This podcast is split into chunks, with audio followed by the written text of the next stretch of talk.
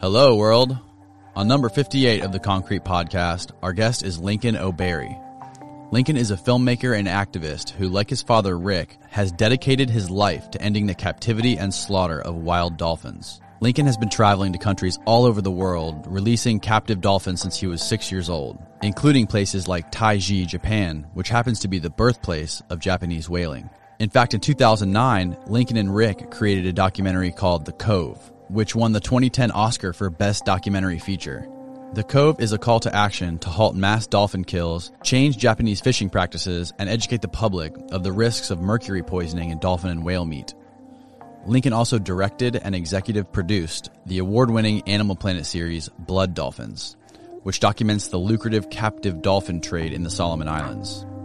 This podcast really gives a gripping perspective on one of the most brutal and inhumane practices that is still happening in our world today. So, without further ado, please enjoy this episode with Lincoln O'Barry.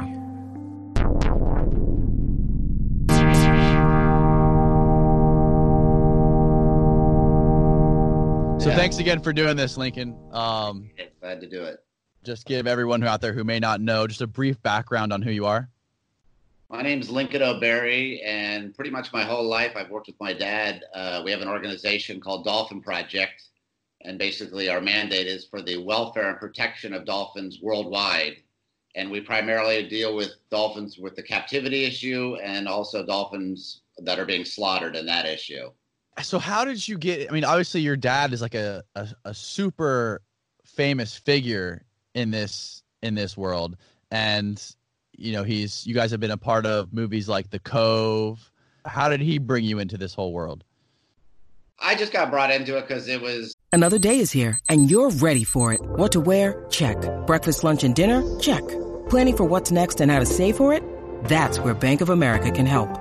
For your financial to-dos, Bank of America has experts ready to help get you closer to your goals.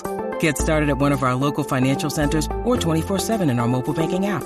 Find a location near you at bankofamerica.com slash talk to us. What would you like the power to do? Mobile banking requires downloading the app and is only available for select devices. Message and data rates may apply. Bank of America and a member FDIC.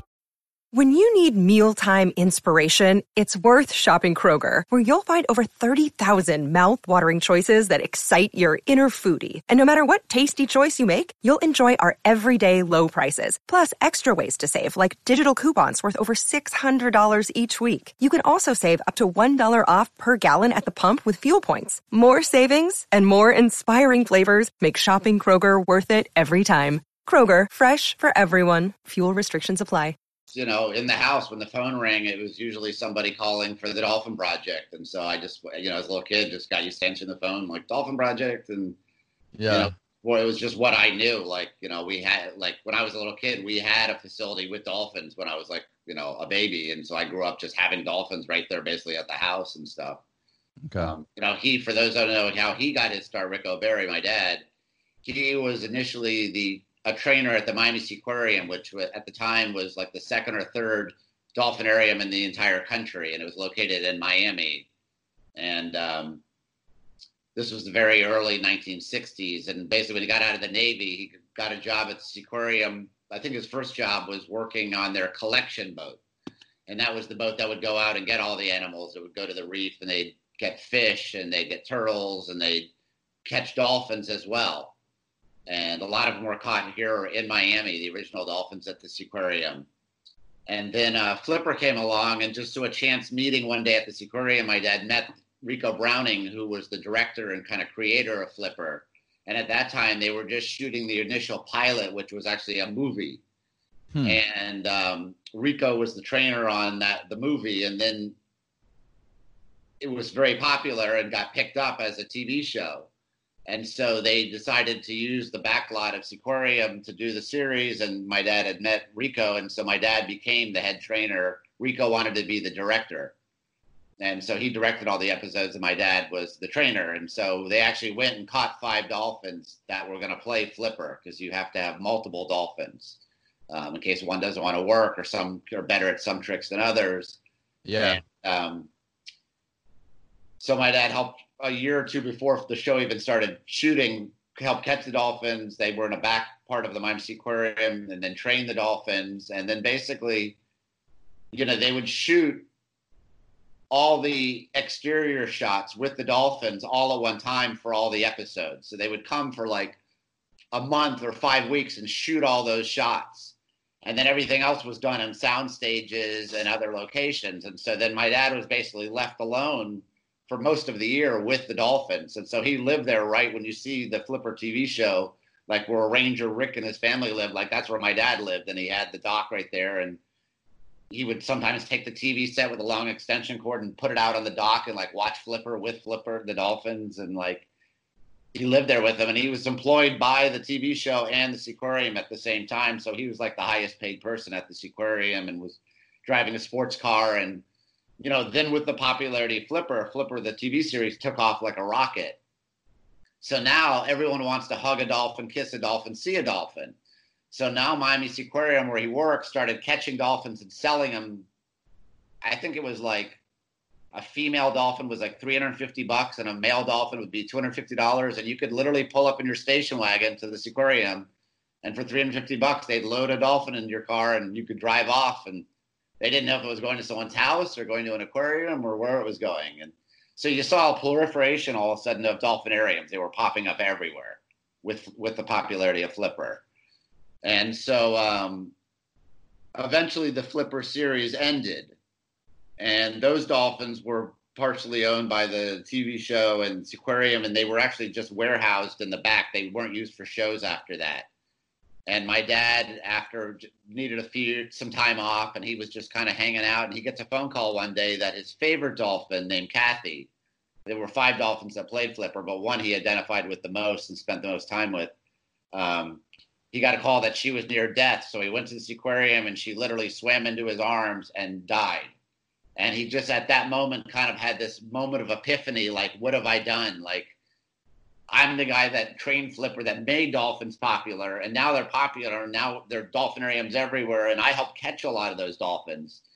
And this was in 1970, approximately right around now. It was like the beginning of April, end of March is when flipper died.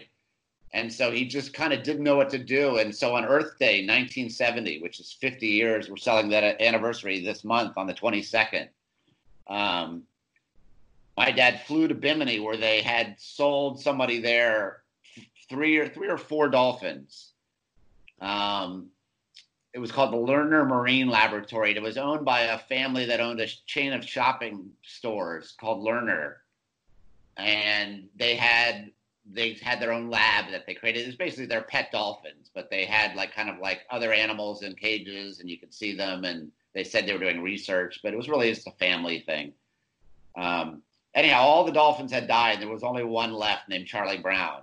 So on Earth Day 1970, my dad flew to Bimini wearing a green armband in, in symbolic for Earth Day.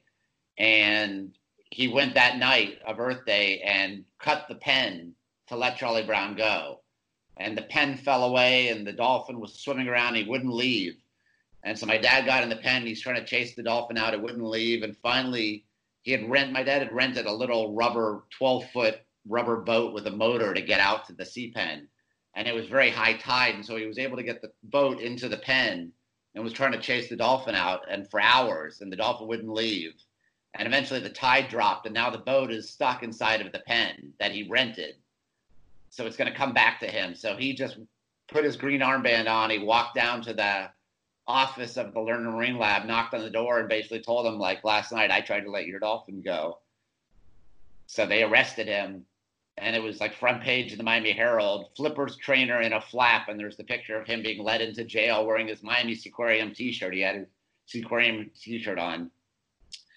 I, he spent like four or five days in jail, and then um, the judge let him out and gave him a five dollar fine and threw him out of the country. And um, about two weeks after that, my dad was in Miami, just milling about. What do I want to do? Like, what's going on with my life? Like, you know, what what and he actually went sailing with um, he was best friends at the times with a guy named Fred Neil, who was a very famous folk singer. He wrote the theme song to Midnight Cowboy, Everybody's Talking. That was okay. his song, but he's got many others. And he was kind of the godfather of the folk music scene. And many other musicians hung around this guy. And Um, so Fred that day was going sailing with Stephen Stills from Crosby, Stills and Nash, and showed up at my dad's house. Was knew my dad was depressed and was like, "Come on, come on the boat."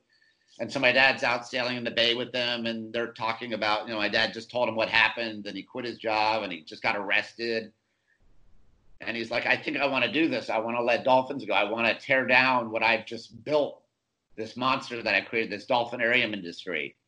Yeah. And Stephen Stills and Fred Neil loan, I think wrote right there, wrote him a check. They're like, long as what you do is legal, we're behind you. And they wrote him a check for like five grand. And with that money, my dad went and printed some Dolphin Project T-shirts, and then um, he identified a dolphin in the Keys. Um, there's a place called Dolphin Research Center in the Keys. It was called, uh, I think it was called Flipper Sea School back then. And it was a place where you could pay to swim with the dolphins. And um, a guy named Hugh Downs, he was a famous broadcaster. He used to host uh, 2020 back in the day when 2020 was like 60 Minutes. It was a respectable like news show, and um, he owned this dolphin. It was like his pet dolphin, and he left. He it would it would lived at this facility where they took care of it, and whenever he was in the Keys, he'd visit it. It was kind of like Bubbles, the chimp with Michael Jackson. Like, you know, the chimp wasn't at Michael's house all the time. It was like once in a while he'd go visit it wherever it was, or um, but so my dad convinced Hugh Downs to let him have the dolphin and that they wanted to release it back in the wild. And so my mom and dad, who weren't married, they were just dating at the time, went down to the Keys, set up a tent. It had a Dolphin Project logo that we still have to this day on on the tent, and lived there with the dolphins. And we eventually moved them up to uh, Coconut Grove, where we where I am now, uh, Key Biscayne, and we set up a facility there where we had the dolphins for a couple years and then eventually rented a uh, seaplane, put the dolphins in it, and flew them to the Bahamas. wow. Like 1974, I think, 74, 75, and just flew around till we saw wild dolphins and landed the seaplane and let them go. And that was the first like release of dolphins that the Dolphin Project did. And then, wow. and so we basically had that mandate. My dad basically spent the past 50 years of his life, 50 years on April 22nd. Um, releasing, you know, trying to tear down this industry that he create. And no, you know, there's been a lot of like whistleblower. Blackfish had a bunch of whistleblower trainers because my dad has that experience of being in the industry to be able to speak about it.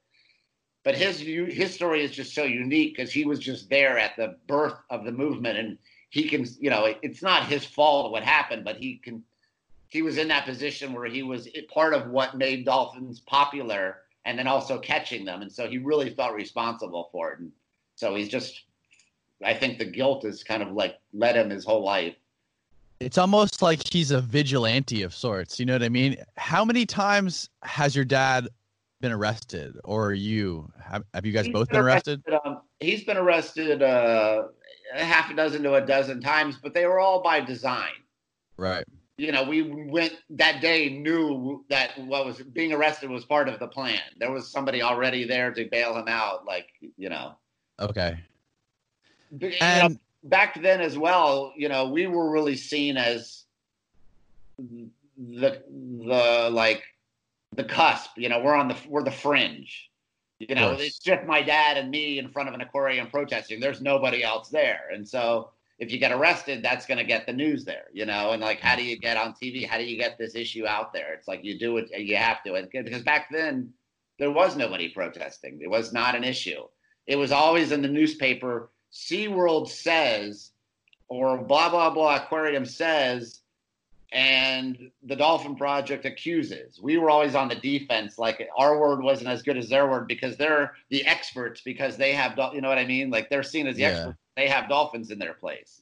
Mm-hmm. Where we've totally flipped that script now. Now it's completely the other way around. Like in you know what's happened in the past ten years has just been a revolution, and it took forty years of work to make. We've made it now part of pop culture for it not to be popular to have dolphins in captivity. We've been spoofed on Family Guy, on South Park, on The Simpsons. They've all done Cove or Blackfish themed episodes. Um, you know, Harry Styles in concerts that don't go to SeaWorld. 50 million girls the next day, they don't even know what SeaWorld is. They just know God just spoke. There's a place called SeaWorld, and they're never going there. You know, right. it's like, So that's like when it, when you hit that level of pop culture, we've just flipped that script, and it's like all these places are just kind of a dying, archaic, um, like they're built on a model from like the 1950s, like roadside, like biggest ball of twine. See the big lumberjack. See, you know, Weeki Wachee in Sarasota, like the mermaids. Uh, mm-hmm. Dolphins on, you know, doing performing stupid tricks. Like it's all this model that's phasing out. Where are we today in regards to captivity of whales and dolphins in places like SeaWorld compared to say well, 10, 10 years ago? It just depends where you live. Like, um, you know, places that we're working really hard. Like I'm working, we have a big project in Indonesia. There, I'm seeing the, you know, it collapsing, and we're shutting down places and we're confiscating animals. But then you go to a country like China, they're building a new city the size of Miami every week a new city they're building from scratch every the whole city of everything and they're coming online and that city wants to have an aquarium you know? So you see a huge growth of aquariums in china right now huge. Really? Um, yeah because they're literally building entire cities at once right now and they're building them all over the place and so you know they're building everything at once all the movie theaters the aquarium the and the, there are aquariums popping up. That's probably the biggest you know right now um, the main most famous exporter of dolphins is Japan, and it was that's where you see that in the movie The Cove. Right. Probably Japan is probably the number one customer for Japan because they have many dolphinariums. I think Japan is like the size of California, and they've got you know more dolphinariums than our country does. They have like fifty or sixty, and um, and they're most of them are pretty bad, so they're disposable dolphins. So they buy them all the time, and they get a certain price when they sell them inside Japan, but when they export them to China is when they get the maximum price. And Which is like in the hundreds of thousands, right? They're probably the number two buyer of dolphins after Japan itself. Are they still getting up to like 150 grand for a dolphin that goes into a tank for you know for people to come oh, by and watch it? Look at Taiji, Japan. Taiji is where they're slaughtering them, and there's a market there locally in the village for eating dolphins. Uh, right. Neighboring villages don't eat dolphins. It's more of a localized thing in this village. Mm-hmm. And so when you kill a dolphin and you hack it all up, it's worth about $500 in meat. But if they take that same dolphin and export it to China, trained, if they break the dolphin and have some basic training, they can get up to 132,000 is what we've seen. We've seen, you know, a sale for that much per dolphin um, un, you know, depending on the amount of training, untrained maybe thirty thousand, and maybe thirty thousand is the price inside of Japan for the Dolphins. So mm-hmm. clearly, the captivity is the underpinning of the slaughter because at five hundred dollars a dolphin, they really these guys couldn't really sustain the lifestyles that they have. These are some of the richest guys, these fishermen in the village of Japan, uh, Taiji. They drive the nicest cars because you're they're selling captive dolphins and they're selling them for an incredible amount of money. And even in the movie, there's one point I think I remember when. I mean, there's days when they catch 20, 30, 40 dolphins at once. If you're thinking every 10 dolphin that they could potentially maximum get a, that's $1.2 million every 10 dolphin. That's like a day, you know, an afternoon's work to go catch 10 dolphin. It's ridiculous. So split between all the guys, it's like a pretty lucrative business. And the meat, less people are eating the meat, so there's no way they can survive on that. It's the captivity captivity that drives it. And what for people that are listening that don't know about the, the Cove, the Cove is a documentary, and it's about a, a, a place in Japan, a very particular village, very remote. And this village is the birthplace of whaling. Whaling has been going on there for hundreds and hundreds and hundreds of years. It's basically the birthplace of modern whaling is in this village. But in the late 1950s, they started hunting dolphins. So it is not a traditional hunting whales is traditional and cultural in Japan. Hunting dolphins is not traditional whatsoever.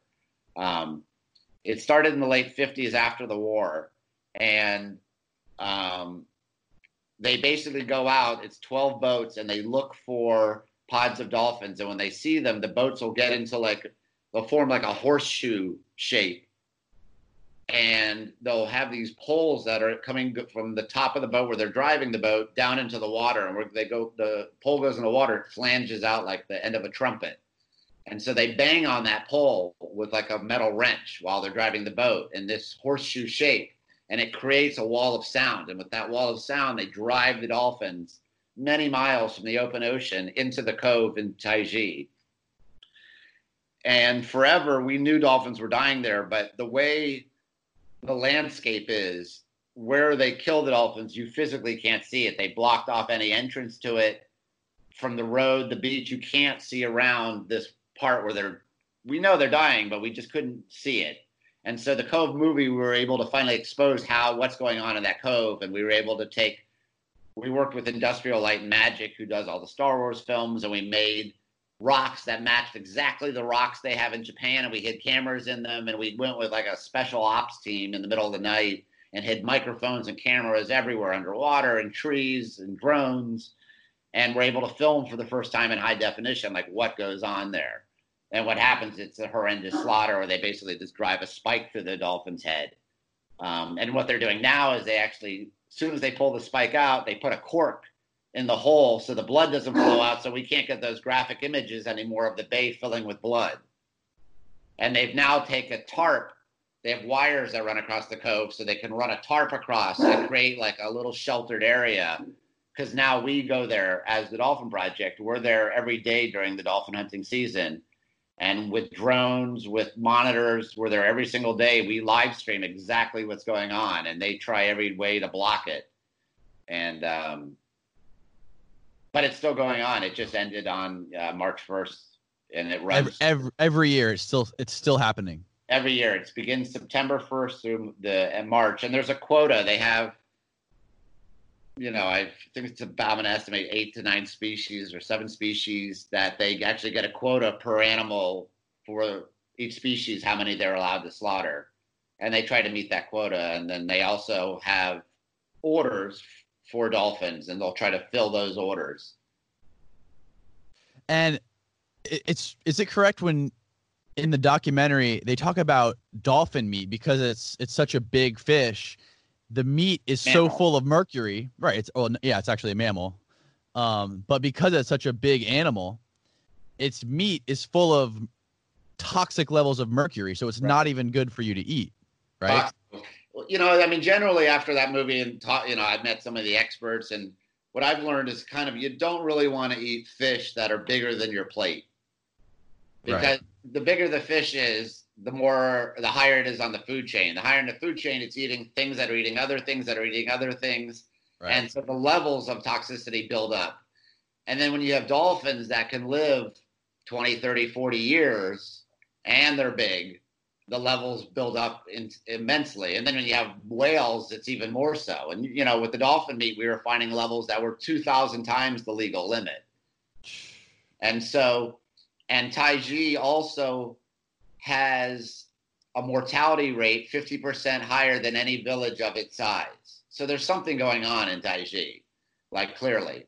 And it's and not in any other city. And it, mercury poisoning is not something that like you wake up one day like I'm sick. Like it's degenerative. So what happens is it's like changing the neurons in your brain and it's changing who you are as a person slowly. So you don't notice the changes, but you're slowly becoming this other person and like your hearing goes out, you're yelling, and like things like that happen that you don't really notice. And so it's hard, you know, they haven't really done the testing that they need to do there because clearly something's going on. And didn't at one point somebody say to the people of Taiji, to the fishermen in, in uh, particular, let hey, we'll give you, all, we'll pay you all the money that you're making slaughtering these dolphins if you'll just consider stop this killing and stopping the fishing of these dolphins. And they refused it because they said it was a, a part of their their culture that they didn't want to give up, or it was something. No matter what you hit them with, they come with some other reason. So it's like, you know, it's not about, you know, it's it's. I've heard the reason it's pest control. Right. Like there are no more fish in the ocean because the dolphins ate them all. Like they've put up charts before where they're like literally saying the dolphins and whales are eating all the fish, therefore our fishing it's clearly the overfishing that's causing there's no fish, not the right. dolphins whales. So they say it's pest control. They say, you know, there are dolphins and fish. There's no difference between the two. So what's the big deal? You know, you guys eat uh, pigs and chickens and cows, and um, there's every reason.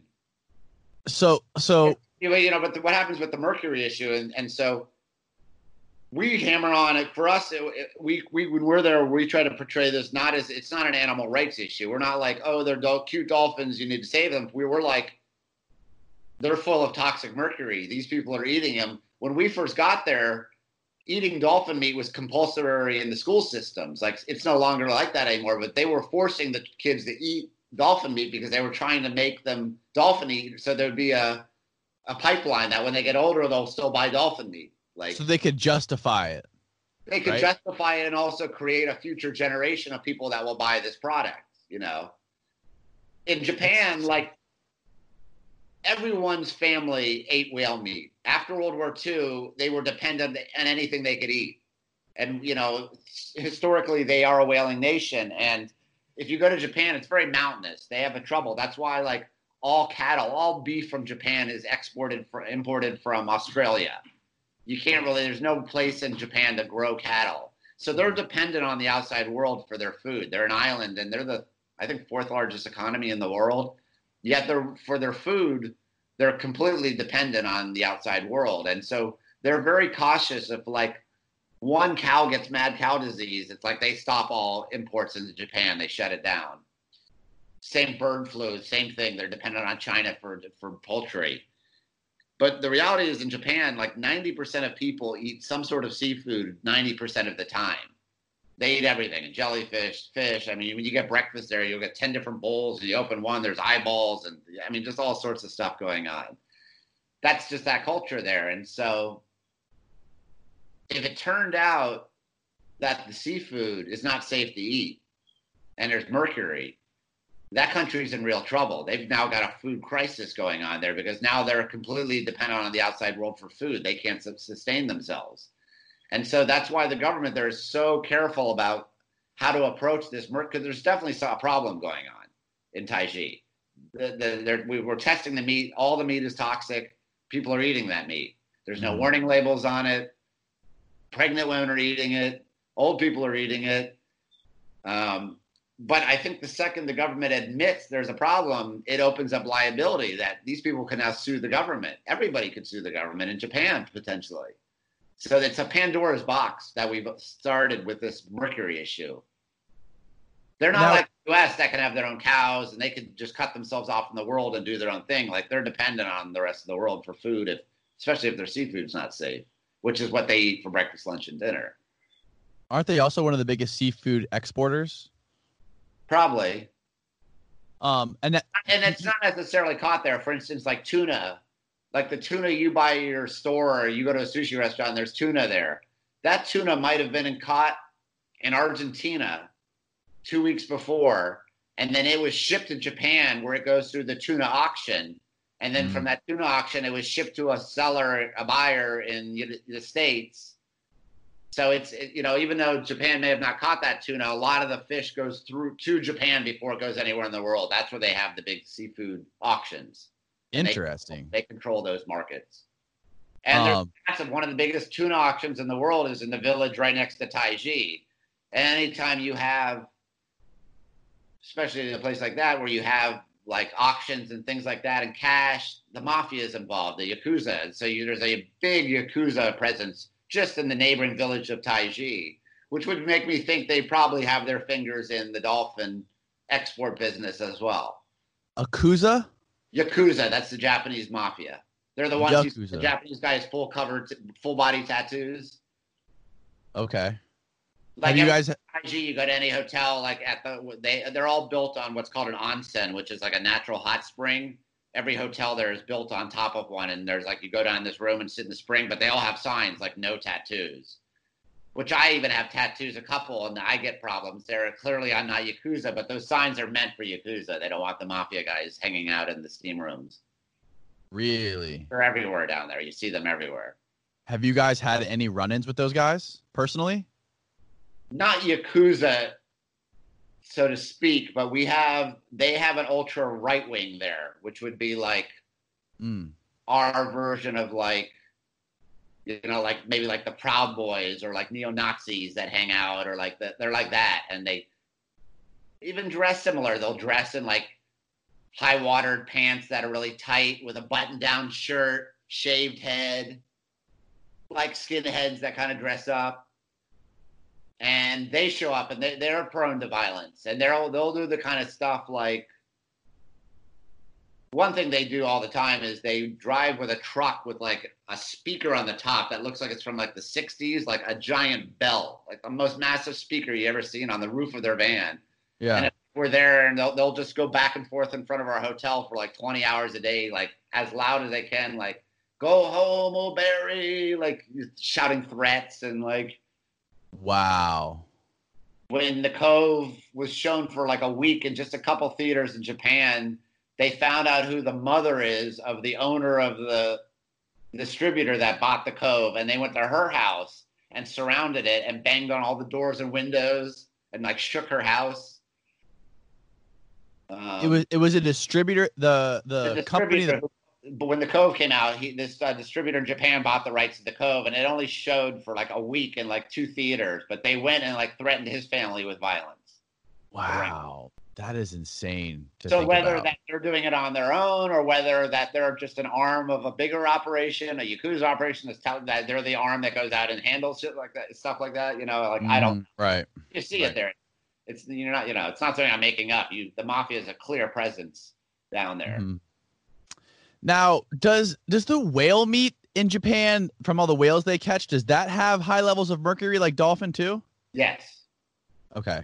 And that you'll find like when you go to Tokyo, you'll find specialty restaurants that you know maybe a few in Tokyo specialty places where you can buy whale meat. Mm-hmm. And um, in Taiji, of course, where the dolphin hunt is, um, there's tons of places there that specialize it. And in fact, you'll see tour buses coming every week uh, filled with old people that are taking a specific like whale eating tour from a neighboring big city. They'll come six hours by bus to go to three different restaurants that specialize in whale meat and sushi and stuff like that.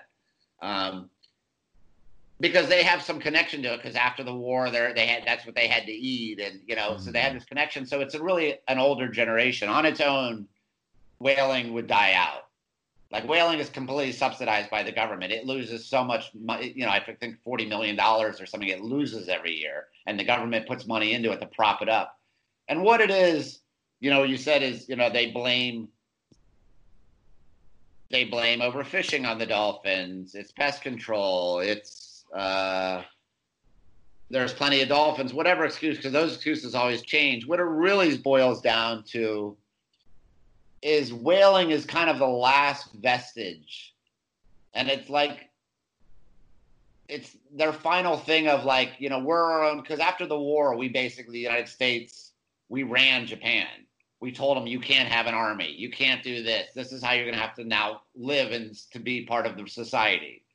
Because they were outcasts after World War II. And so um it's one of the last like things they're holding on to. Like you're not gonna, no one's gonna tell us to stop doing this because none of it makes sense. The whole whaling thing that they have to put money into it, no one's eating it. Right. They put it into schools to try to get young kids interested in it, and you know, fact it's full of mercury. Every part of it is bad. So and it's last stubborn vestige of imperialism. Like you're not that you you know you're not the big United States isn't going to tell us what to do. And even on top of that, the whaling commission, it, it's so interesting how they ha- can go out and they can find countries in the Caribbean. All over the world. Yeah. Countries all over the world. They're Small, basically bankrupt what, countries they can buy. So how explain to me how that works, how that whole process works and how that benefits them. Well, they'll do it for many different, you know, this is just one. So there's the International Whaling Commission that mm. regulates whaling Japan has left that now. They're not part of it. They just left two years ago because they're like, we're just going to resume whaling on our own and not be part of this. Um, and so, and so, what you haven't been allowed to whale for years. And so, what Japan did, there's a loophole that you can do some whaling for scientific research. So they just painted on the side of all their whaling ships a big cross and wrote scientific research. And like when people would fly over to monitor, they'll hold up signs while they're chopping the whale up saying, We are testing tissue samples. you know, but then the next week in the grocery stores, that same whale, he's everywhere. He's in every grocery store. And so, um, what Japan would do is to try to control the whaling commission and make these loopholes is they'll go to countries that are not members of the whaling commission like small poor caribbean countries or south pacific countries and they'll mm. they'll build something for them you know we'll we'll build you a new runway we'll build you a new road we'll build you a a fisheries building that was the famous one in the caribbean they'd give them a they, we'll build you a 10 million dollar like you know half these islands have no building that costs 10 million dollars right. we're going to build you guys a 10 million dollar building to house your fisheries offices. Well, they didn't need a fisheries office before that, and they didn't need one after. So a year later, the building's empty. There's chickens running through it. They've got this. They call them white elephants. It's like this project, yeah. and then just a year later, there's weeds growing through it, and like, and but but for that, you have to join the International Whaling Commission, and you vote how we vote and we'll pay every year when the meeting, you know, Joanne's like every year when there's a meeting, we'll pay for your delegation to fly first class to the meeting. And, you know, we'll give you whatever you want while you're there, you massages and stay in a nice hotel. And so it's a, a win for them. Wow. I mean, you, you think about think about Taiji. The only people benefiting out of it are basically the 40 guys that are involved. The guys that run the boats, they're hand the guys that work on the boats, and the guys that work in the slaughterhouse. They're the only mm-hmm. ones profiting. No one else in the village is profiting it's these 40 guys, they're little fishery, they have a dolphin hunting union, and that union is the only one profiting. Japan allowed this to go on, and these 40 guys are the only ones benefiting. The town's not benefiting. The Cove probably did billions of dollars of damage to Japan's economy. There are people that will never travel to Japan again, that will never buy a Japanese car, that will never buy Japanese products ever again because of the, what they saw in the Cove. It was in tens of thousands of newspaper articles. I mean, it was the, the worst PR campaign ever for them. And they allowed it to go on and back up these 40 guys doing what they do. It's just so bizarre. It is, it is so strange to think about it. It's t- today, like current day, would you say that that cove in Taiji is the number one source of dolphins in ca- captivity? Like, is that where most people are purchasing their dolphins for aquariums? or for parks? Year after year after year, I would say yes. But also, I'm aware of a huge export that's happening that most people have no clue out of Cuba. Cuba supplies a lot of dolphins. Really? Yeah. And um, we're looking into that right now, but we, we've gotten, you know, it's hard, it's a communist country, so to get any government data is almost impossible. But from what I'm hearing from people there, it's and it could be close to Taiji as far as the export. And I think Taiji I could look it up. I think it's somewhere around 100 and something a year or 100 a year that maybe get exported. Um, Fuck. I don't know if Cuba's like that year after year or this like sometimes they'll have a spike and there won't be any exports. But, you know, throughout the Caribbean, you have like in Mexico, I don't know if you've ever been to Mexico, but like near yeah. Tulum, every half mile there's a place to swim with the dolphins for like 30 miles. They're just one after the other, after another, after another. Yeah a lot of those are I think are coming from Cuba, and they're all you know all over the Caribbean. Anywhere cruise ships stop, you'll find dolphins in captivity, and so uh, I'm thinking a lot of those in the Caribbean are coming from Cuba. But Cuba doesn't do the slaughtering like Taiji. No, no. no. But they have a national aquarium where they have dolphins, and they are always considered kind of like Castro's pet dolphins. And actually, if I remember correctly, Che Guevara's niece his niece, niece or sister, it's his niece, is the like the national vet at the aquarium. What? And so they're probably involved in the export. You know, I'm sure the higher ups in Cuba are getting, you know, making money off of that. Have, have do you guys have any plans to go down there to check that out at all? Yeah, and I'm I live in Miami, so I you know half the people I know are Cuban, and I have friends that go back and forth all the time. So I've had people mm-hmm. looking into it. The other documentary that you guys shot with Pete Zuccarini where you guys go to. I believe it's Indonesia. Is that right? Who's oh, that, that, guy? TV show I did. Who's the crazy a, guy? Pete shot a. He's worked on maybe a couple things we've worked on. We've probably done uh, over a thousand documentaries, but yeah, the Cove stands out because it won the Academy Award. But then we did a TV version of the Cove called Blood, Blood Dolphins. Blood Dolphin, that's what it is. That was like a mini series that I did for Animal Planet. And who was that crazy guy who lived there? He was kind of like, I mean, Chris honestly, yes. What was his last name? Porter. Chris Porter. Christopher Porter. Chris Porter reminds me of one of those people who run those uh those lion petting Yeah. zoos, like in that recent documentary that just came out on Netflix. It's called Yeah. Tiger Tiger King. Tiger King. He reminds me just like one of those people, like where he just has that giant swimming pool with all those dolphins in there, and he goes in there and swims with them, and that literally blew my You mind. correlation with all those people, like you know, there's a bunch of them. There's you know, there's all these. There's a guy on uh, Instagram, the real Tarzan. Someone showed me his account the other day, and the guy's a clown. It's like it's never about the dolphins uh, or the animals. It's about them. The animal is the backdrop, and it's always about getting the picture, the Instagram picture, as close as you can with a chimpanzee, with a lion, with whatever it is.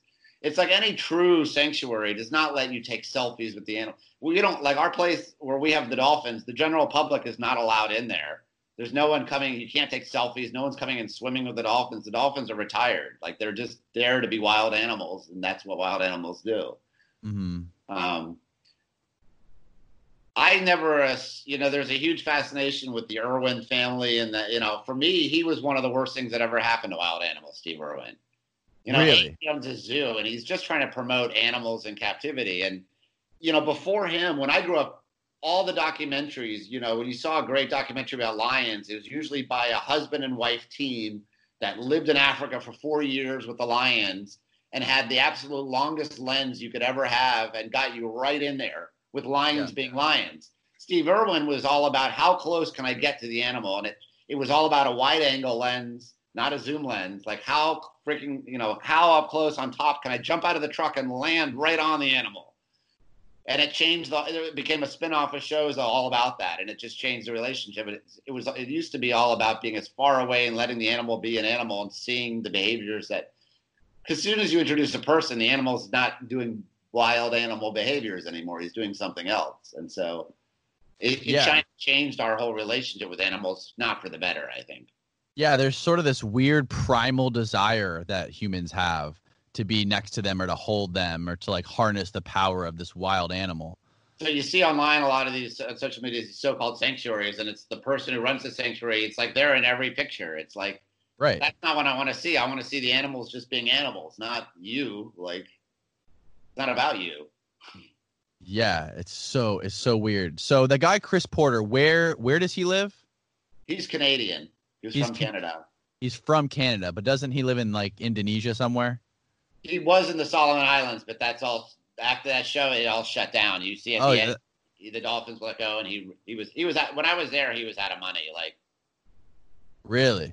I was happy to give him on a little bit, uh, twenty bucks every day, just so to buy some food for him and the guys. Like he had no money. Like he had bought his ticket to to be on that episode to get there, and showed up with like zero dollars. Like Because that was fascinating, man. That that was that thing the way that you guys had to travel to get there to interview the people that were living there that lived off these dolphins. I go there all the time. I usually go there twice a year. Solomon Islands. That's next to Papua New Guinea. Wh- why do you go there twice a year? What do you do when you go there? Well, it, a couple things. Um, the reason he go went there is because Solomon Islands is probably one of the only places in the world where they traditionally hunt dolphins. They've been doing it maybe because it's an oral, only an oral history there, but it could go back 500 years, 600 years that they've been hunting dolphins. And in Solomon's, they've kind of mixed like dolphin hunting and like Christianity and like Judaism into almost one thing where like, you know, some people equate when they're slaughtering the dolphins that it's the blood of Christ. And then they're in the Solomons, it's very tribal. And so they do a dowry when they get married. And this, the villages that do the dolphin hunting, dolphin teeth is a very important part of the dowry when you get married. Every wedding, the bride and her whole family are dressed in head to toe wearing dolphin, you know, headbands and big ornate necklaces, and they string dolphin teeth together to form like strings of like almost like money, and so it's very symbolic for them. Um, And so, what the dolphin dealers and dolphin hunters, people that sell dolphins to aquariums, realized countries that will allow people to slaughter dolphins will probably allow us to catch a few of them and export them. So, people like Chris Porter realized, oh, they're slaughtering dolphins in the Solomons. I bet we could probably export. If they're catching them already, we could just pay them a little extra to catch them for us, and we could export them out of the country to aquariums. And so that's what he did. And so he created a mess where tribes there were going and just catching dolphins. And you know, Chris Porter wouldn't be around; he'd be in Canada, and they'd just catch the dolphins and have 30 dolphins penned together, and they tried to keep them alive until Chris Porter showed up. They didn't know if he was coming in a week or a month. And these are villages that are barely they're catching one fish to feed themselves for that day. They're and living in huts. And now they're having to feed 30 dolphins for some guy that might give them money. And so it just created disaster scenarios where you know dolphins were being caught and dying in these pens and the villages were getting upset and warring with each other over money of some white guy and like so I've been continuing. I mean, if you see blood dolphins, there's a tribe called Fanalei. They're the specific tribe that really hunt dolphins to this day. And I've been slowly working with them to see if they will move away from dolphin hunting. And so I built them like schools, and I've been providing the kids educations and um, different kinds of grants to the villages as the numbers of dolphins decrease that are killed. And um, now, do you go there with like a team of people, or? No, I go by myself, or I go sometimes with um, there's an anthropologist that I work with. She lives in Miami, and she did her doctoral thesis on that village back in the 70s. And so I go with her a lot, just because she knows the village. They she's been going there so long, and um, I can okay. speak their local language now, but I couldn't when I first went there, so it was helpful. Yeah. Now, obviously, there's a controversy when you talk about dolphins a being i mean there's a difference between people paying hundreds of thousands of dollars of do- for dolphins to sell tickets to their aquarium. But what about when there's dolphins that were injured? Like for example in clearwater there's this dolphin named winter who had its tail whose tail was caught in a net. They had to surgically remove its tail and build it a build it a prosthetic tail. And you know their claim to fame at Clearwater Marine Aquarium is that they'll sort of rescue dolphins who have been seriously injured that can't survive in the wild by themselves, and they'll take care of them there. Right. So that dolphin, I mean, it, it, that dolphin was probably going to die, and now they've rescued her, and she's living now in a sewage treatment plant. That six hundred thousand people a year have to want to see her and clapping and screaming at her. Like, she, what did she get saved from exactly? I'm not sure. Like, that, yeah. that literally that place was a sewage treatment plant. That's an the old Clearwater Marine Aquarium. That's the old sewage treatment plant for Clearwater.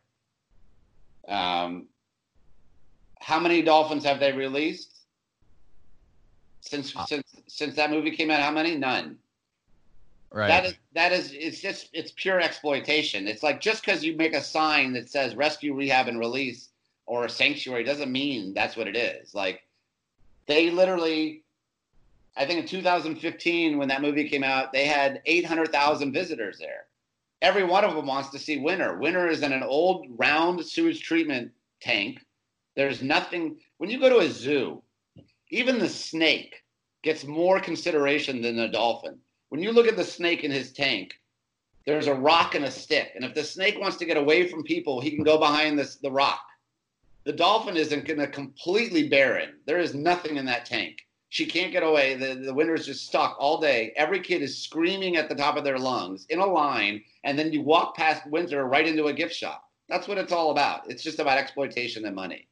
Right. They wanted to do something with Winter and Rescuer. The ocean is literally 50 yards away. Why don't you build a sea pen right there? Why is she in a sewage treatment tank in a building? That's not rescuing. They've kept right. her alive, but that's not living is doing things. If you're not doing things, you're not living. That dog is that dolphin is just existing. It's a very sad situation. It's pure exploitation. Yeah, guy, and there's the guy the head of it, David Yates. Like when that movie came out, his bio on his Twitter was Winter's agent. I saw that. Like, what is that? Like, it's so cringe. That guy. Oh, I, I mean, I helped work on that movie, and I had no idea about any of this.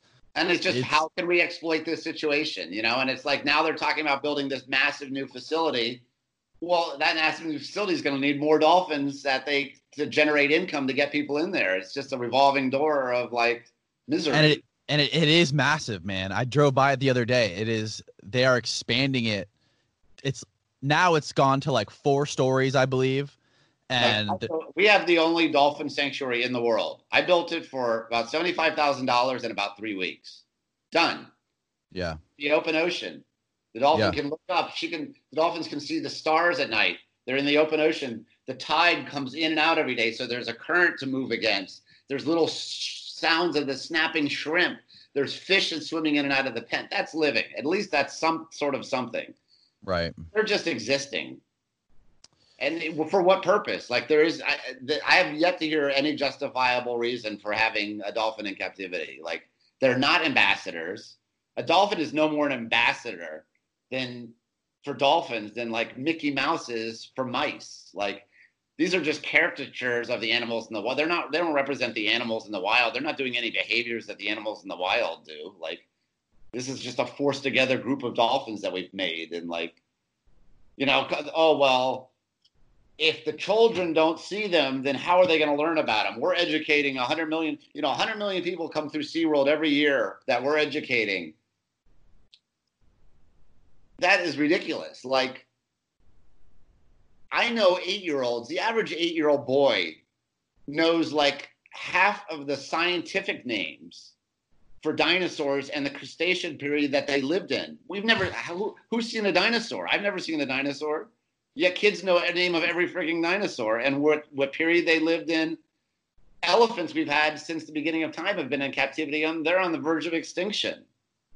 I've never I work with dolphins. I've never in real life seen a blue whale, yet the blue whales came off the, the endangered species list without anyone seeing it. So there's no correlation seeing an animal and saving it. Like the, if that were true, I think they say in Japan, like, yeah, I forget the number, 100 million people a year go through their aquariums.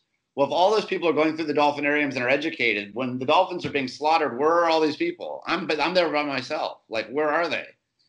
You're not getting any educate. You're not leaving Miami Seaquarium and being told that these dolphins are dying. Like, this is what you can do. You don't don't eat tuna. Like, dolphins are dying in tuna nets. They're being slaughtered. For, you don't get any of that. Like, there, Mm-mm. there's no education happening there.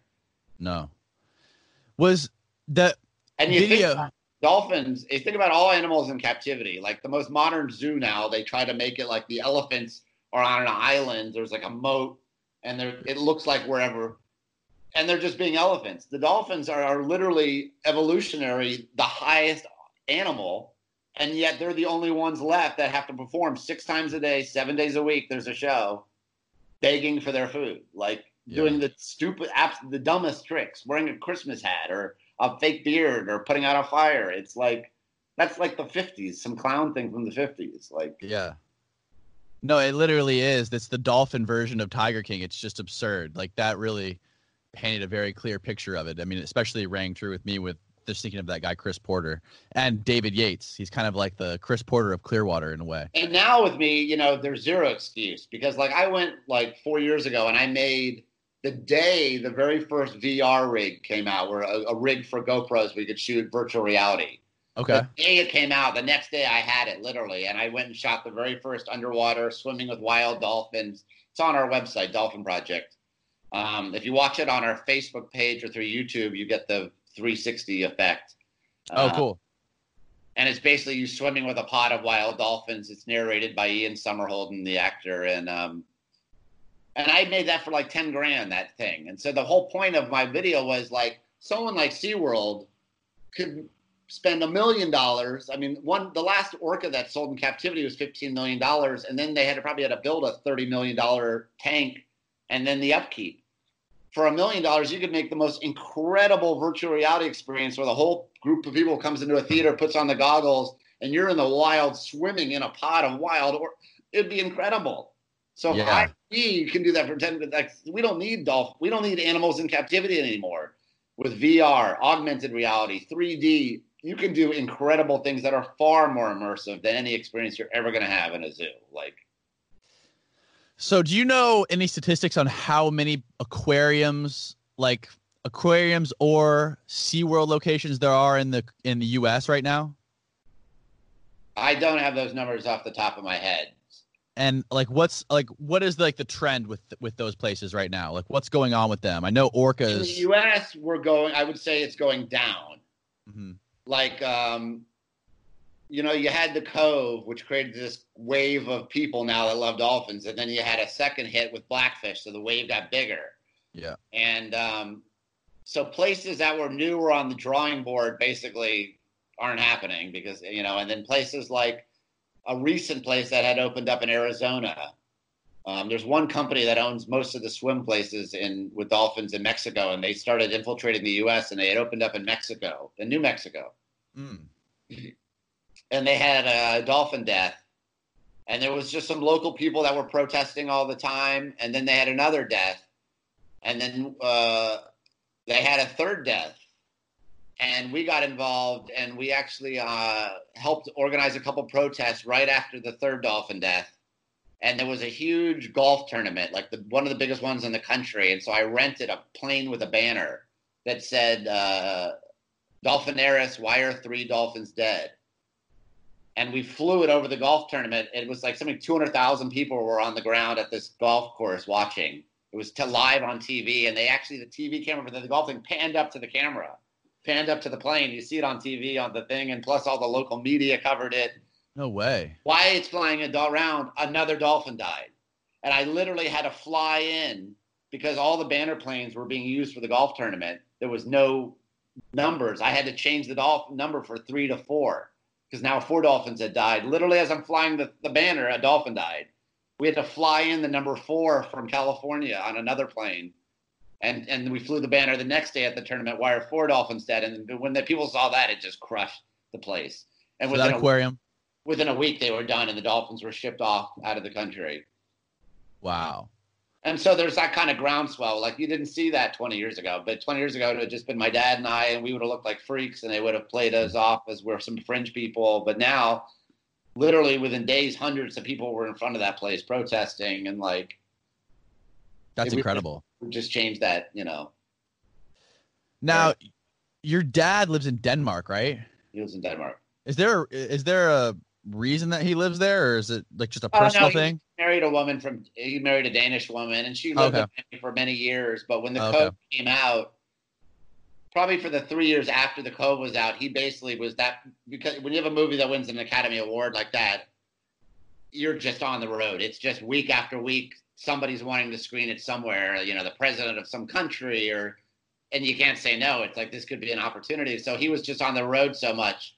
She felt like if she he wasn't around, she'd rather be back in Denmark than mm-hmm. here. So he they've just moved over there. Okay. Now is he is he still how active is he still with Really active. Like I was just with him. We were in, but right before the quarantine, we were in Bali where we have a dolphin sanctuary, and we were preparing two dolphins that we're going to attempt to release there. And um, but now with what's going on, you know, he's 80 years old. It may not be safe for him to travel for a couple years now. We, we'll we'll see what happens. But up until now, he travels constantly. So for when you went to Bali, for example, can you walk me through like what your guys' plan is when you go there and like what steps you guys take to release these dolphins? When I went to Bali, I used I had a TV show, Blood Dolphins, and I was just I was thinking about doing an episode there, so I went to investigate it. Um, because when you're doing a TV show, you want to find places that are rich where they have more than one dolphin story. Like Solomon's, if you watch that episode, there's you know Chris Porter, the dolphin dealer, in his facility, and I'm trying to shut him down and get the dolphin dealers out. And then this village is hunting dolphins and killing them, and I'm trying to stop that and then there's some guy that had some dolphins in his backyard and i'm trying to shut so it it had a lot of stories and angles and so when you're doing for television it's helpful to have a lot of things like that. And so indonesia was another place where there's a village that hunts dolphins. You had a traveling dolphin circus the last traveling dolphin circus in the world and then you had tons of swim places in in bali and so it had many things going on. And so hmm um, I decided to do an episode there, and then that led on to us beginning a campaign for 10 years uh, in Indonesia. And so, one campaign, like I said, was um, free Bali dolphins, which is Indonesia. Indonesia is a massive country, but most of the tourism is based in Bali, and so that's where all the swim with dolphins places are popping up. And so I was like, if I can get rid of all of them here, that'll be a massive step. There is other places in Indo that we'll work on, but that's a big one. It's um, and so that one, I, you know, I work with people that are similar to me. I have people on the ground there that work for Dolphin Project full time on this, and we would do. We created a puppet show about why dolphins should be in captivity, and two of them that travel continuously every week in a different school, like around you know hundreds of schools. Okay. Um, Bali is one of the capitals right now for graffiti. All the biggest street artists in the world are stop passing through Bali. It's everywhere, and so I bought thousands of dollars in paint and gave free paint to any artist that would do a free Bali dolphin mural. And so they're everywhere. You go every city block, there's a massive dolphin, free Bali dolphin, and it's repetition. It's like um, like the Obey posters. Yeah. You just see them so much, it's like a repetition thing. So we have so many of these free Bali things. It's like you just you see it block after block. Um, I rented every video monitor at the airport. Like when you get off and you're waiting for your bags for 30 minutes, the the screen had an animation I ran for free. Don't swim with captive dolphins in Bali, and I just hammered for years and years and years, and just did press and like um, eventually we became partners with the actual government. Uh, we have a partnership with the forestry department who manages all the dolphin issues. And so any dolphin issue that arises in Indonesia, they call us.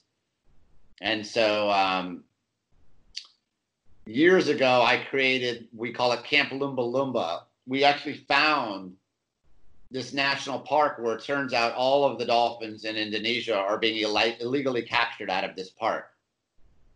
And so we built a facility there. That's where the dolphins that will be released will go to that facility because chances are their families still live in that area. They're, they're resident dolphins.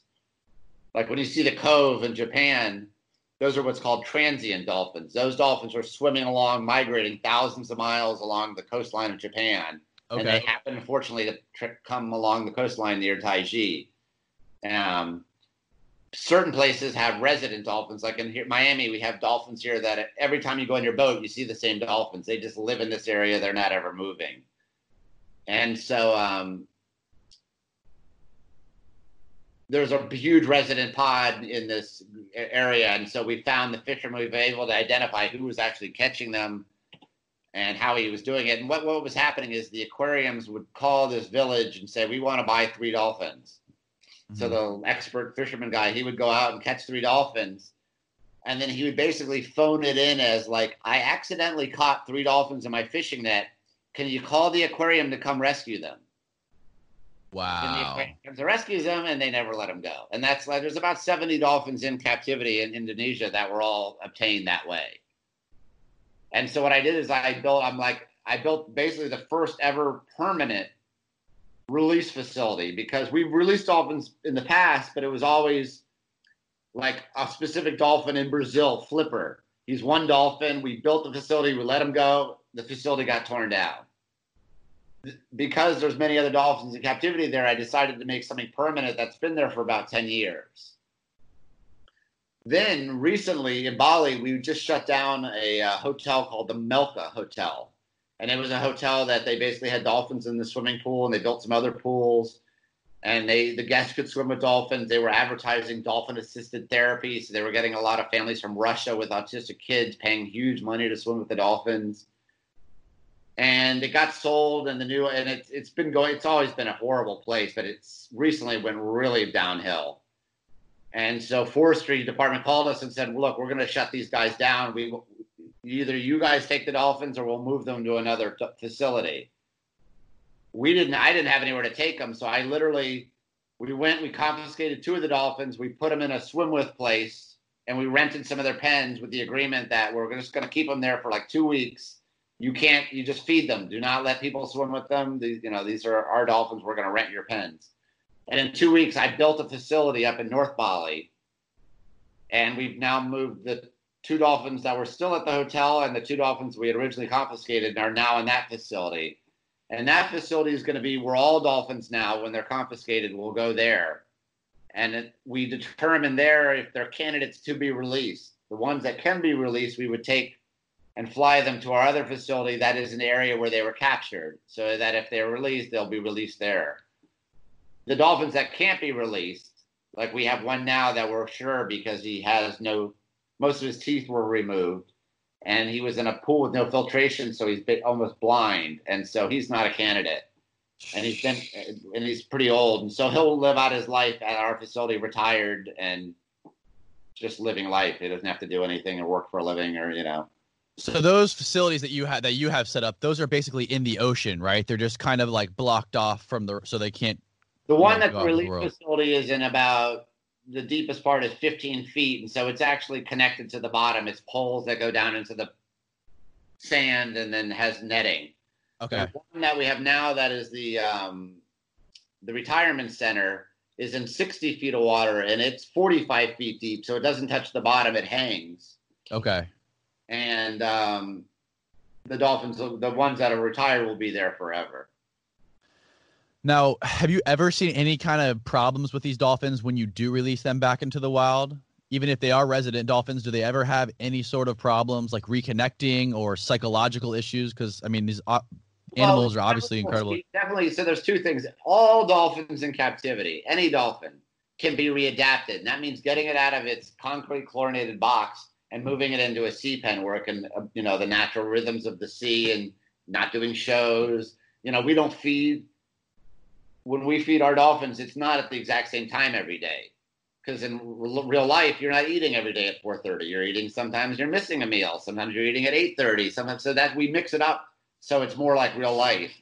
And um, so all dolphins can be moved into a situation where they're in a natural sea pen. Those that then we feel are showing interest in the wild could be moved to that next stage of possibly being released.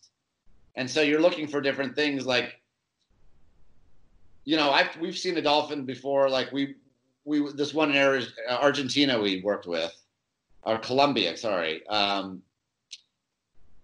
Stefania.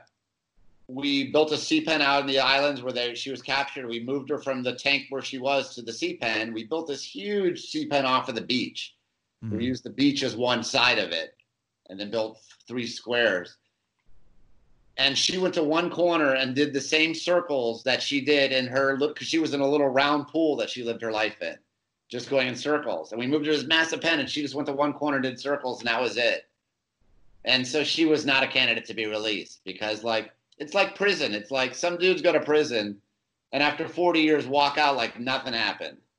And there's other people go to jail for two years and they, they lose it and they're not the same person ever again. And it's so we do have a protocol for releasing dolphins but it's really a case by case basis one thing doesn't work for all of them it's like right so you want to see things like we'll slowly start decreasing the amount of like live fish we're giving them, the frozen fish that they're so dependent on. And we'll start catching like we catch live fish and we put it into a pen that's hanging in their pen so they can see the live fish. They're interested. They know it's something because we've got it in a pen.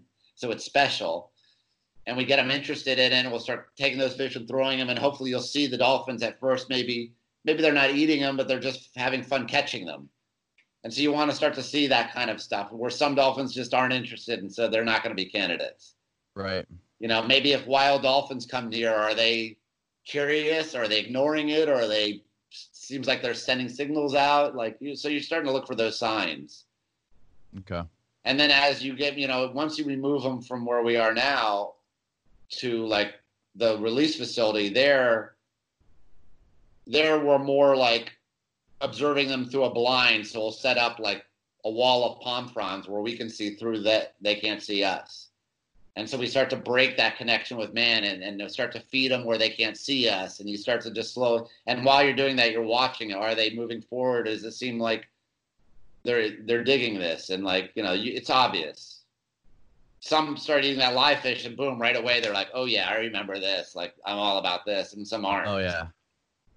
That's amazing. And how many how many dolphins would you estimate that you guys release on a we, yearly basis, or not on a yearly basis? Because you know there was a period where we did a bunch, like maybe in the '90s, and then it stopped, and then, mm-hmm. um, like we just helped they just did a release in South Korea, and my we my dad went there a couple times, and they just basically followed his protocol, and we just talked to them all the time.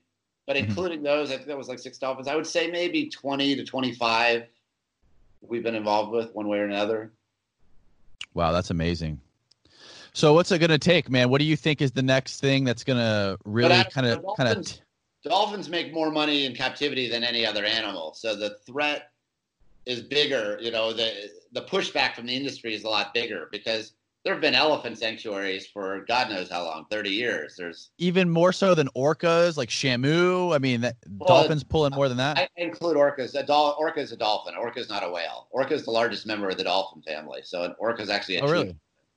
So when I say or dolphins, I'm talking Okay. as well. And I Okay. think there's actually only one whale in the United States in captivity. I think it's on the East Coast somewhere. It's just one obscure like species. So basically, everything you see in captivity is a dolphin. So I guess my question was, But what all do you dolphins, think? yes, could be moved in. All dolphins can be readapted into a sea pen and Mhm. retired with dignity. And every What- animal has that except for marine mammals. Every every animal's had it for many many years. There's been giraffe sanctuaries and primate sanctuaries. They're all over the world. They're they're forever. Dog, cat, everything. Every animal except for dolphin. Because dolphin in the right place will make more money than any other animal. So what do you think it's going to take to kind of change this this cultural thing that we have going on in the world? I mean, obviously, it's a huge economic lift to these what. companies. Well, we'll see what happens after this virus. I think we're going to live in a different world. Like right now, there's not one dolphinarium open anywhere in the world. Right now, there is not one dolphinarium Mhm. open. And how long can they hold? We're gonna, you know, you're going to see half the restaurants in your town are going to be gone. Places you grew up eating at are going to be gone forever. Your movie theaters probably after this, there probably won't be an AMC movie theater anymore. Like things are going to be gone. It's going to change things a lot. And I think Yeah. half of the dolphinariums won't make it through this easily half of them won't make it. SeaWorld stock right now is in the gutter. Like, Mhm. how many months of this can they? How many months can they not be open before? Is that something that you guys have talked about? Have you guys have you guys had Oh, discussions like about? in Indonesia, I've just doubled the size of my facility in the past 30 days. I'm ready. All right, my staff is ready. We're- Any place that closes, we're ready to take all their. I can take every dolphin right now in Indonesia. We're ready to go. So you guys are kind of anticipating that this is going to happen to these. Absolutely. And we Wow. can replicate what we built in Bali. That can be replicated in Mexico. It can be. Uh, we're going to see places closing left and right. Wow, man, that is expensive to keep captive dolphins. They eat a lot of fish every day, and you got to have a big staff. We have a full time veterinarian. Like most facilities don't have a full time vet. They have a guy that comes once every few months. Like it's not cheap to have all that. Like Mhm. how long can they hang on? Yeah. No, it's it's very interesting how there's kind of like this weird silver lining in this whole virus thing, how it's changing. It's turning around the environment with pollution as far as pollution goes, water pollution, air pollution.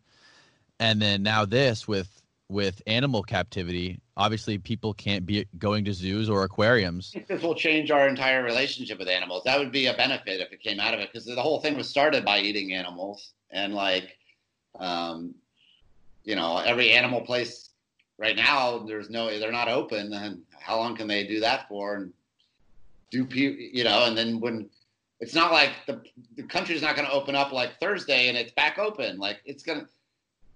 We're we're all getting used to this. Like, you think you're going to shake someone's hand ever again? Ever again?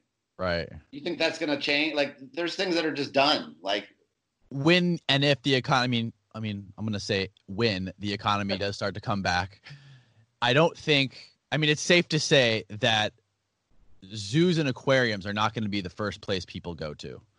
no, nightclubs, movie theaters, zoos. No, these are the last places anyone's going to. Right, exactly.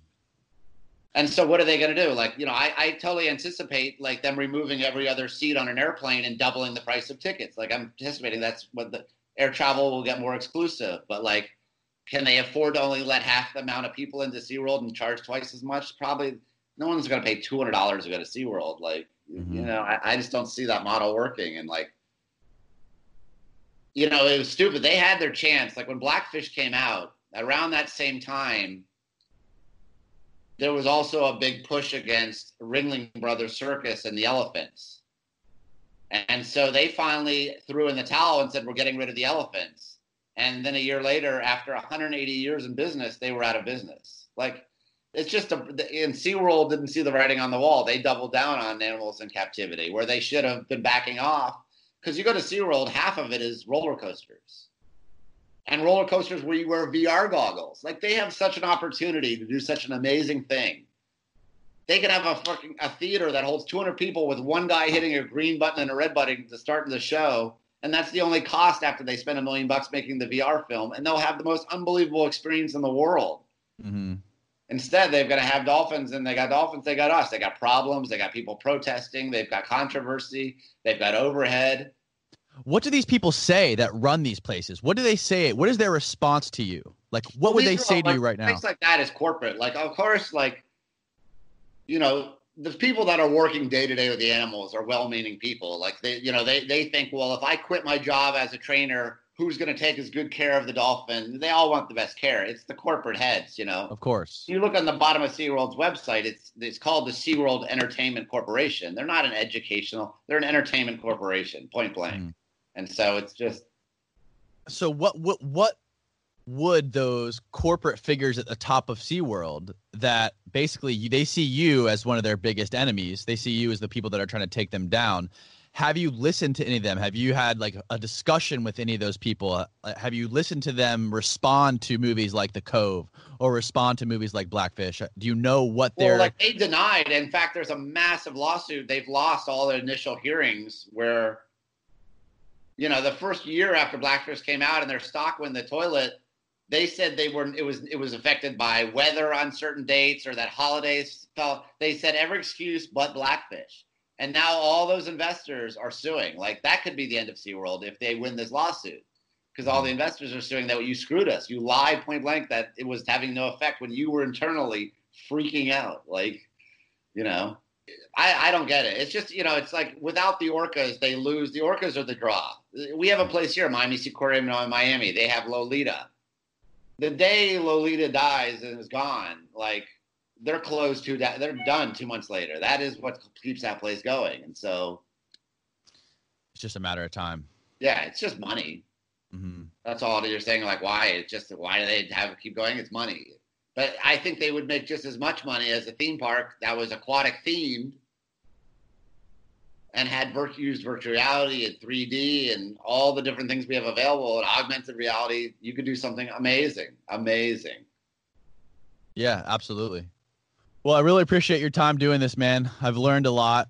Um, and if people want to know more, they can go check out our website. I hope you'll you'll put a link, Dolphin. Brothers. Yeah, yeah. Tell me tell me uh, all your social media links and what your websites are, so people can listen to go find them, and I'll also link them below. Dolphinproject.com and on uh, Instagram and Twitter and Twitch, we're at uh, Dolphin underscore Project.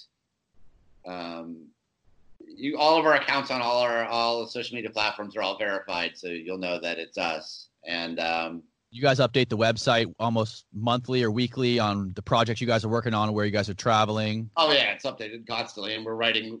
We have a full time staff that's writing new blogs, and I think social media posts goes out every four hours, twenty four hours a day. We're very active social media, and we're live streaming all the time. And um, you know, people there's a tons of stuff people can do on the website. It just depends on their time and involvement. But the most simplistic thing people can do it's just don't buy a ticket to a dolphin show. And as simplistic and easy as that sounds, it's all driven by supply and demand. And if you don't buy any more tickets to dolphin shows, you don't go on cruises that have dolphins, you don't stay in a hotel that's got dolphins, they'll go out of business and they'll get the message. That's the only thing, the way they get the message. Mm-hmm. Corporate America or corporate anyone. Yeah, I think it's definitely starting to. Uh, I think the scale is starting to tip now and people are definitely starting to realize that more and more as you know people like yourself and your father and and there's lots of other people that are very vocal about it and talk about it on shows like this and, literally 20 years ago it would be us by ourselves in front of an aquarium. Now we host an event called empty the tanks. Where simul well not this year but every year previous like simultaneously we protest like 170 different facilities around the world at the same day at the same time like you know, now it's become this giant groundswell movement. And so we just help to gu- guide that movement now. It's kind of changed our work a little bit. That's incredible, man. Well, thanks again, and uh, hopefully we can do this again in the future. Appreciate it. Really enjoyed it.